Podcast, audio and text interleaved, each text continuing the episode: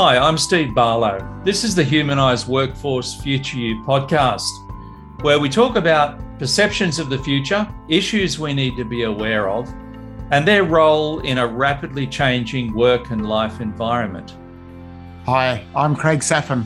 Day by day, we are all learning to live with the impact technology, AI, and changing health and social conditions have on our lives.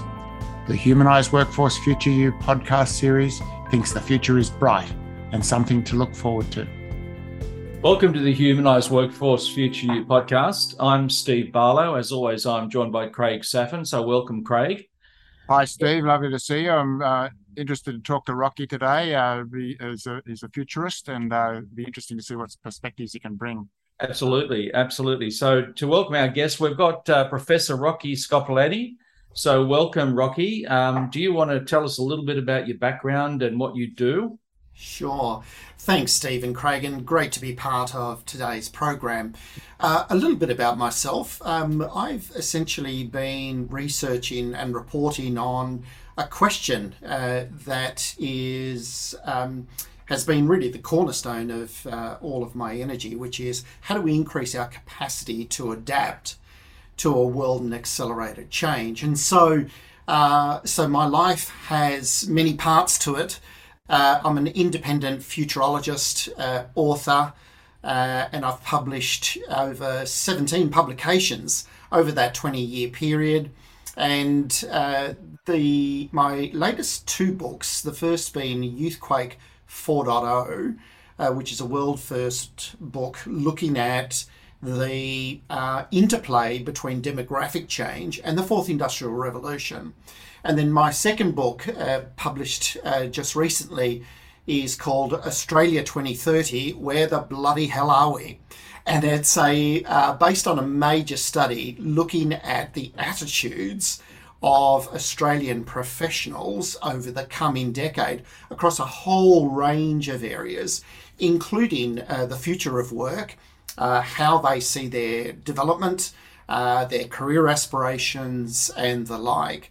I'm also a professor at uh, uh, the University of Technology here in Sydney, and I've been doing quite a lot of work there in their Futures Academy, which is looking at how to help organisations uh, reskill their workforces uh, for all of the new and emerging um, new roles, I guess, that are that are now coming at us much faster than our capacity to supply. Uh, I'm also the chief scientist uh, for Optus Communications in federal government. Um, and I sit on a range of other boards. So, uh, so uh, there's a, a, diverse range of things that I that, that I do, I guess, Stephen Craig, and um, but they're all really centered on uh, research, thought leadership, uh, insights, and the like. Okay, thanks. That's uh, that's quite a daunting uh, ground, ground setting there, uh, Rocky. So, uh, but anyhow, let's let's try and break it down a little bit and um, and try so that we can make it uh, r- relate to the humanized workforce and the future you. So one of the things you said early on is that um, you've been uh, looking at how people need to adapt to accelerated change. Uh, can yeah. you can you um, uh, talk a little bit about that for a minute? Yeah. Yeah. So um, so what's fascinating about that question uh, is that unlike a puzzle, perhaps where you know before we begin playing the puzzle or doing the puzzle, or before we start playing a game, we know that there's going to be a an answer, right? We can see the picture on the puzzle. We know that there's an outcome, and uh, or if we're playing a game, we know that there's going to be a winner. Now, uh, what's fascinating about that question, how do we increase our capacity to adapt to a world in accelerated change, is that it behaves very differently. It behaves more like a mystery. Just when we think we know that there is an answer, there's a twist and there's a turn. And so the environment that we are now living in is characterized by exponential change. And so this question really is the interplay between, you know, our capacity to adapt, uh, ourselves, our professions, our lives, the way we live, work, and play, to a world uh, that is in accelerated change and development. Um, and so um, and so I've looked at a whole range of you know different areas technologically and you know we we we're now moving into an era where technology is coming at us much much faster you know than ever before um, and so we've got to really stare into um, you know how we start thinking about reskilling uh, you know workforces and people away from roles and positions and the, and in fact the structure of work itself um, away from sunsetting roles and onto sunrising roles and that's the disequilibrium let's just say that we currently have. We've got this discord, uh, which is creating what I refer to as an ingenuity gap, uh, and that is that our capacity to reskill people uh, at scale, volume, efficiency, productivity, and the like, um, just uh, you know has created this sort of gap. Um, and I'll, I'll, give you a great example here. Access Economics just recently uh, did a major study looking at you know the skills gap, and you know their research indicated that uh, just in one uh, job category alone, in terms of technology workers, there's a shortfall in the coming two years in the order of 156,000, and that's putting approximately $10 billion of economic growth at risk. Um, and so we've really got to kind of, uh, you know, th- rethink uh, the way with which we we are addressing this sort of skills shortfall, and that's where the you know my work with UTS really comes into play, because their platform, their artificial intelligence based platform called FutureTrack, kind of allows organisations to customize a learning pathway uh, for uh, you know people in, in, in existing roles that they're not going to require over time onto new areas um, that they are going to require over time. And so, uh, you know, and that all gets hardwired into a person's performance plan and and the like. So these are new systems that are helping, you know, that reskilling become much more productive, much more efficient, and customized right down to the individual level. Oh, interesting. Uh, just before we move on, I want to ask you one more question about this. We hear a lot about this accelerating change and uh, and technology bringing this on and so on. Is there a limit? Because eh, there is evidence in the last few years that this accelerated change and the the the, the, the new normal, so to speak, as as the phrase goes, is causing a lot of stress to people. So, is the the ability for people to change and the technology change is that sort of go in sync, or is it is one out of out of is it out of kilter? So we should never, uh, I think, uh, question humanity's capacity to adapt. Yes. Uh, and in fact, I uh, looked at that very question um, in my book Youthquake 4.0. I looked at the labour market, and the only data I could find at the time was uh, in the in the US, going back to the 1850s, and asked the question of well, what happened in between industrial revolutions. Uh, and we, you know, back then we in the first industrial revolution we were principally, you know, agrarian-based societies, were farmers, and uh, and with the advent of technology and new power coming from locomotion, steam, uh, and the printing press and the like, were able to create new industries like wholesale trade, retail trade, uh, you know, education, healthcare, all of these industries came on. And so if you look back in time, it's not a function of, um, you know, humanity's capacity to adapt. I, uh, you know, the data and the evidence and the history tells us that that is within us. I think what's getting in the way is that the pace of technological change is now on a exponential curve right. rather than on a linear curve. And so, if we look at you know the the last hundred years, for example, um, you know tech, technology up till probably the last fifty years was advancing on a kind of linear basis. Uh, but over the last sort of 30 years, with the advent of the internet and a whole range of other technologies, mobile technologies and the like, we're now on a exponential curve. Uh, and so uh, we've got to a- adapt our workforce structures um, uh, to accommodate these new ways of working by augmenting those technologies into the way that we create new economic value. Um, and and so I think we've we've got to really steer into accepting firstly that humanity's capacity to adapt is is not the question or the issue at hand. It's what's getting in between uh, the you know the advancement of change technologically and scientifically, uh, and the ability to reskill people accordingly.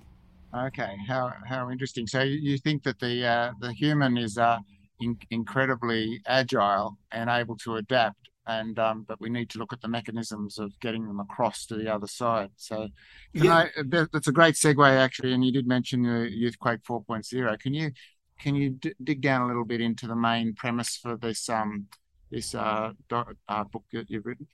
Yeah, so I've been uh, so my research uh, demographically has principally been focused on youth, um, and we're now into our second uh, generation of youth who have grown up digitally.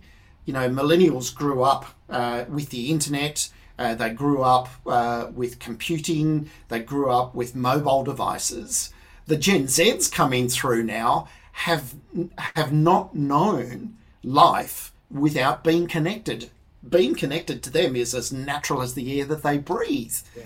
And so uh, their capacity to adapt um, is well entrenched in time periods that generations before them uh, did not have to experience. And so we've got this sort of amazing capacity of advancement in two generations of youth who, through the course of time, will permeate all facets of society. Uh, they'll increasingly become your customers. They are already the largest demographic group on the planet. They're already the largest workforces, and as their proportionate representation of the workforce increases over the course of time, you know they'll become the new homeowners. They'll become the new consumers.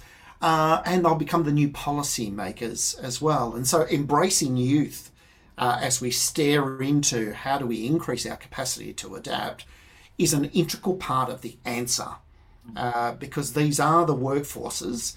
Uh, and, the, and these are generations that grew up in very in a very different world compared to generations before them, and they have completely different expectations about the structure of work.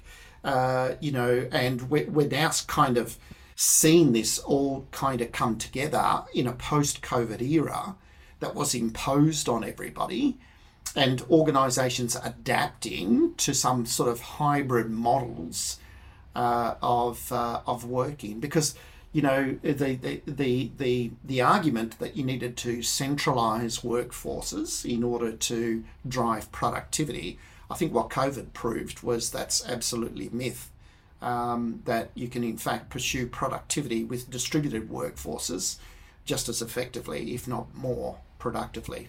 Yeah, I think uh, the uh, the owners, uh, the co-owners of, of um, Atlassian were in the press this week, actually, in the AFR, talking about exactly that topic about how they uh, finding so much more talent now that they can uh, people don't have to they can work remotely full time. So that's uh, yeah, one of the um, interesting things. I know you said you in the introduction you were a director on a couple of boards, so.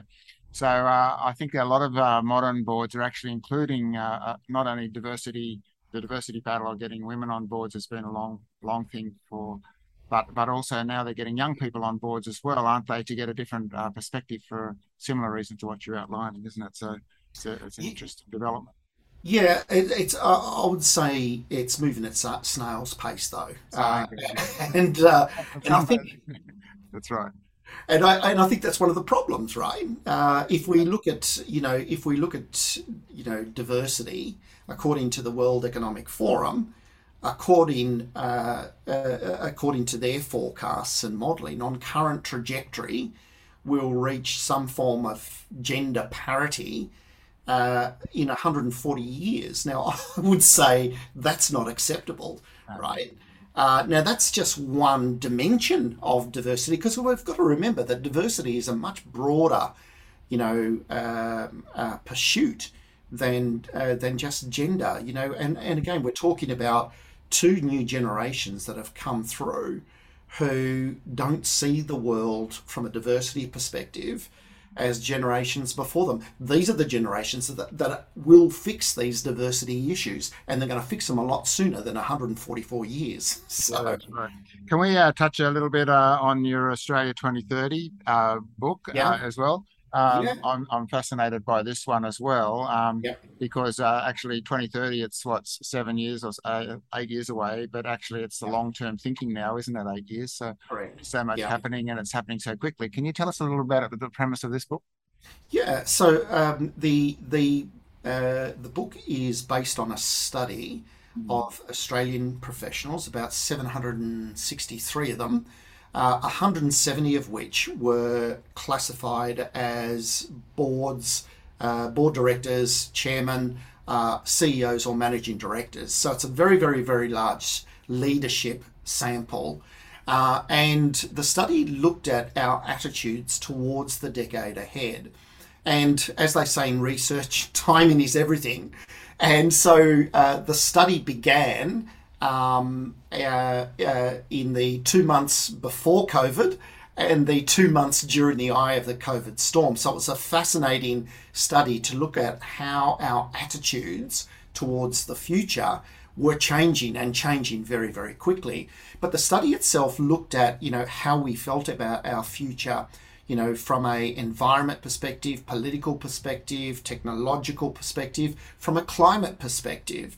Uh, and I think what was really uh, inspiring in the results that came out is something that I think we've always known, and that is that, you know, we are enthusiastic uh, about our future. We look to the future with, you know, much optimism. And we also are very, very optimistic about the role that technological and scientific uh, developments will play in advancing our future. Now, what I say that that's kind of unsurprising is because we, we've we've always known for you know the last 15 20 years we're enthusiastic adopters of technology. Um, that's why you know international technology companies use australia as one of their test markets. We are early adopters of it and we embrace technological and scientific ad- advancement and change and so that that I would say is the you know is the is the real wonderful insight uh, when we think about our future, when we think about change, that we have uh, you know a very willing and very enthusiastic um, population, professional population who wants to embrace change, and so being able to then unlock and unleash them from the things that are holding them back I uh, from change, I think is really the you know the secret to solving this ingenuity gap that we you know that we currently have. Um, you know, when it comes to the way with which you know we see our role in Asia Pacific, you know we are very very cautious about the geopolitical environment that we're also operating within. But we do see ourselves very much as part of Asia. Now, this is very, very important because the, the center of economic gravity now has shifted into the Asia Pacific region. The Asia Pacific, region is now the uh, largest economic zone um, in the world, and all of the forecasts are indicating that you know that this is going to continue this coming decade. So our place in Asia uh, is also very, very important, and was a, a, a very good insight that came out of the study. I think Ho, Ho Chi Minh City is on track to be one of the biggest cities in the world, isn't it? So, um, Yeah, yeah. A lot of the urbanisation uh, of um, of cities and the, and the growth of cities is, is going to happen in Asia. that's right. Um, Um, well, that's uh, that's uh, I, think um, there's been a lot of discussion about optimism on this uh, this um, podcast series. We've had Victor Perton on and a few other people who are who are very big advocates of uh, optimism, and um, and it's interesting about Australians because they get analysed about their politics a lot and and things like that, and people mistake them for being negative or skeptical and stuff. But um, but actually, I, I agree with you. Every uh, overwhelmingly on this podcast series, people have been very optimistic. Um, just one final question before we go, because I know you've got to go and we've got to wind this up as well. But I wanted to ask you about uh, the leadership piece and and governance, because you are on a few boards. What what is changing on boards that is going to or is changing in the senior leadership level that you're seeing? Just one or two things that that are that are going to allow for this adapt adaptation that you're talking about and the and uh, the ability to cater for the accelerated change. Yeah, so uh, so a couple of things here. First, I would say it's wonderful to see the um, diversity of skills on boards increasingly becoming proficient with technology, uh, and I think that is uh, that that's going to help. I think in the way with which we think about um, setting organisational strategy. Uh, but I think also the second aspect is all about climate change. Uh, and it's really wonderful to now see uh, our boards being mobilised around ESG. Uh, and now that we've got targets in place uh, for 2030 as well as 2050, we're seeing some really amazing announcements being uh, made. Fortescue, uh, for example, in their announcement that they're they're not aiming to be net neutral by 2050. They're going to bring that now forward to 2030, and they're investing 9.2 billion over the next eight years uh, to do so. And so I think we're going to see a lot more of that. I think we're going to see a lot of organisations sort of saying, you know, uh, net zero is where we've got to get to. Uh, let's not take, you know, um, a, a snail's pace approach to it let's bring it on. And so over the next eight years, I think we're going to see a significant level of investment um, across all organisations in how they look at their emissions targets and their footprints and their strategies. And I think a lot of that is going to be very, very much driven by the board it's a huge problem for our time, isn't it? And and certainly uh, technology is going to play a part. So thank you very well, much. We've got we've got catch up to do, right? Yeah, right. well, it's amazing what a modicum of leadership uh, opens the gates for, isn't it? So so uh, thanks very much, Steve. Do you want to sum up? Uh, sure. Thanks. Yeah, so uh, Rocky, you've got a very impressive background, and you sort of walked us through that a little bit at the start. So uh, that's it's great to have such an expert uh, on our podcast. I want to pick up five things that you talked about, or five themes that came through to me. One is the first one is the challenge of the uh, of change. That it's not like a game; it's more like a mystery, um, and it's growing exponentially. The second uh, point that uh, I want to pick up on is the need, and you talked about the need for reskilling and the need for changes in the structure of work and the risks around that with the skills gap and the potential loss of $10 billion of economic growth uh, just in the IT industry alone. Um, the third thing I want to pick up on is the tools. and you talked a little bit about um, the UTS Future Track uh, AI system and how these sorts of systems can uh, predict uh, what kind of skills are going to be needed so that people can uh, direct their own career path towards learning skills that will be useful in the future and uh, that's a very important thing. The fourth thing that uh, you talked about was, in a sense, the the crux of it, uh, and that is the question of what's getting in the way. We've got human capacity for change, we've got the need, we've got technological drivers, but there there there are things that are in the way. And this is very close to the work that I do, actually. It might be worth uh, having a chat later on uh, because my focus is on the psychological factors that get in the way and the psychological factors that are needed to, uh, to drive that uh, engagement. And then, uh, fifth, uh, fifth point was you talked about the future and the sense of optimism, the sense that Australia is positioned well uh, in many ways, in in the, in the sense that we adopt new technology uh, fairly readily, and there are opportunities where in the right place in the world at the right time. If we can just get our act together and make sure that we capitalize on this and don't miss out on it, then uh, the future is pretty bright.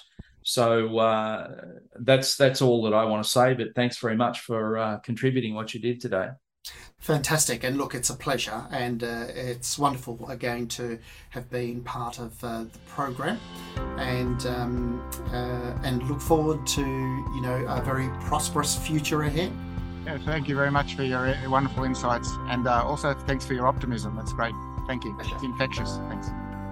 Thanks for listening to this podcast of Humanised Workforce Future You. Please leave a rating or review for the series on the medium where you source your podcasts. The transcripts for today's podcast can be found on craigsaphin.com. That's C R A I G S A P H I N.com. Please subscribe to the series so you don't miss out on the interviews or the future podcasts.